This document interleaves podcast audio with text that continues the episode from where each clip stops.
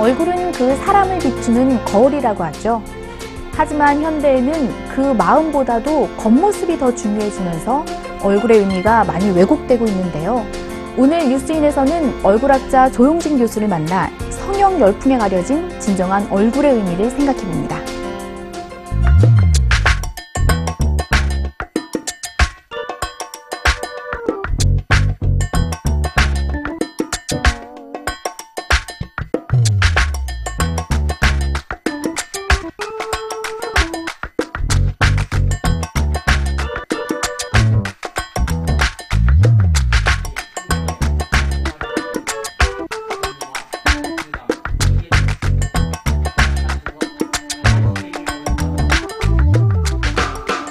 주변 분들이 많이 동양 화가가 무슨 해부학이 필요하냐 이런 얘기를 많이 하셨는데, 소구주인 사람의 몸을 해부학적으로 잘 규명하면 자연 전체를 투시해 볼 수 있는 이런 안목을 갖게 되지 않을까.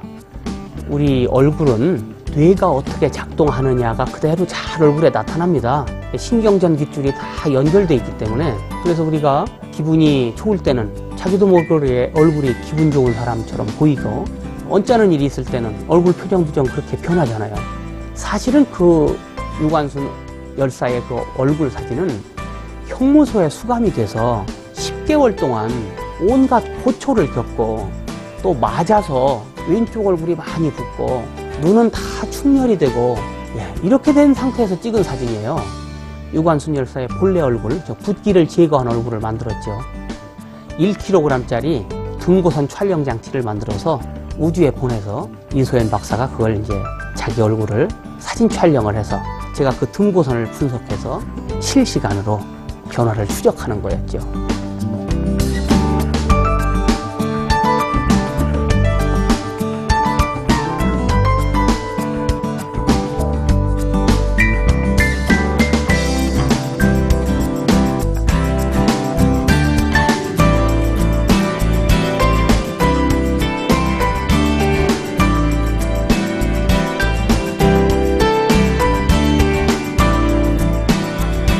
전통 초상화를 그리는 작가 양성을 하는 그런 사업을 또 시작하셨어요.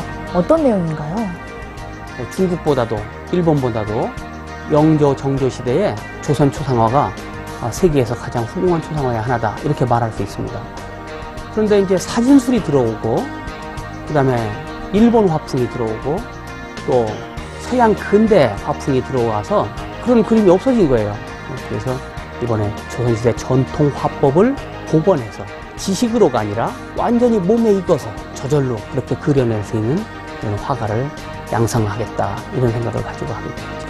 미인은 실제 존재하는 게 아니고 우리 머릿속에 있는 관념입니다. 자기 동네 사람만 거의 일생을 보고 살기 때문에 그 주변의 사람들의 평균 얼굴이 머릿속에 미인으로 관념상이 만들어지는 거죠. 근데 이제 일제시대라든가 해방후라든가 이런 때는 일본인의 얼굴 또는 서양 사람의 얼굴이 평균상에 영향을 주는 겁니다. 그러니까 미인관이 바뀌게 되는 거예요. 우리나라 사람들은 또 이 얼굴에 관심이 참 많잖아요. 성형 열풍에 대해서도 하실 말씀이 많으실 것 같아요. 성형까지는 괜찮은데 성형 열풍이라는 게 사회 현상이 일어나고, 너무 지나치게 과열되는 이런 느낌이 좀 드는 거죠. 얼굴을 바꿔서 마음이 바뀐다기보다는 마음에 의해서 얼굴이 만들어지는 거니까 마음을 먼저 다스리는 그런 일을 해야 됩니다.